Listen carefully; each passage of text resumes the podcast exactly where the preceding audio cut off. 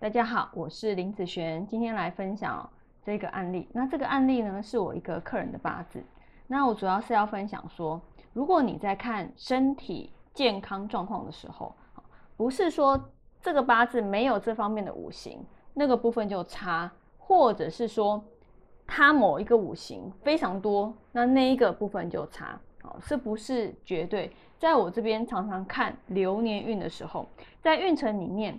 他哪一个五行一旦受伤的时候，他可能长期、长期都有这方面不舒服的症状。但是，一旦这个这个身体这个位置，假设我们讲心脏好了，好，心脏是属火的地方，它平常就火就没事。但是呢，它只是有点不舒服。但是如果这个流年突然造成火受伤的时候，那它这个部分就突然会变严重起来。啊，这个是常常会发生的事，所以，嗯，我们会感受到去年你的身体状况可能没什么问题，可是怎么突然今年变严重了？好，或者是说，哎，前几年都有不舒服，但是怎么突然今年变严重了？好，会有这样子的状况，所以我们在看的是哪一年，这个叫做流年运，好，这个叫流年运。那我们常常在预测后面。好，也是在看流年运的部分。好，没有再看，就是他的本命，就从里面去抓。好，最常人就会说，我的八字里面没有哪个五行，这个八字火和土只有两种五行。这是我一个客人的八字。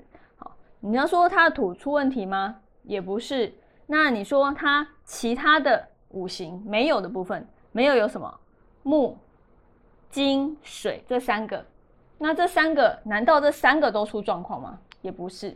好，那我们来看，他今年应该不是今年了。这个大运走的是金土。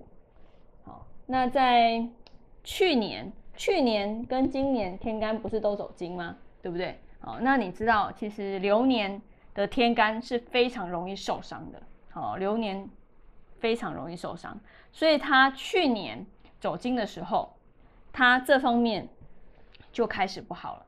那他的状况是，他之前在肠子、大肠这边他就已经有点不舒服，但是从去年开始，好，一旦受伤的时候就开始变严重。啊，就像我刚刚前面那边讲的，当他哪个流年一旦哪个五行突然受伤的时候，这方面就会突然的恶化。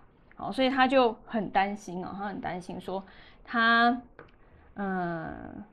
会不会越来越严重？然后后面会不会好这方面的部分啊？那你看哦，在今年在下半年还有一次筋受伤的时间，所以我就跟他讲，啊，让他要熬过这段时间，以及用怎么样食补的方式，筋的方式，让他去食补，让他去补充他所需要的元素，那对他这方面能够改，能够去改善他。但明年来说，明年。天干就走水，地支就走木，跟金就不太有什么样的关系啊。所以在明年来讲，金这方面的东西应该会好很多，好，应该会好很多。所以呢，我就跟他讲要撑过这段时间，好，这段时间是不太好的时间。所以呢，一旦你过去了，哦，会好很多，会好很多。哦，有时候我们在看身体健康的状况，哦，不要看。就像刚刚前面讲的，缺哪个五行或哪个五行特多，像他的八字土特多，对不对？但是呢，土是发生状况吗？反而不是，反而是发生在好金这一个部分。好，那我们以上这个案例就分享到这边，下次见喽，拜拜。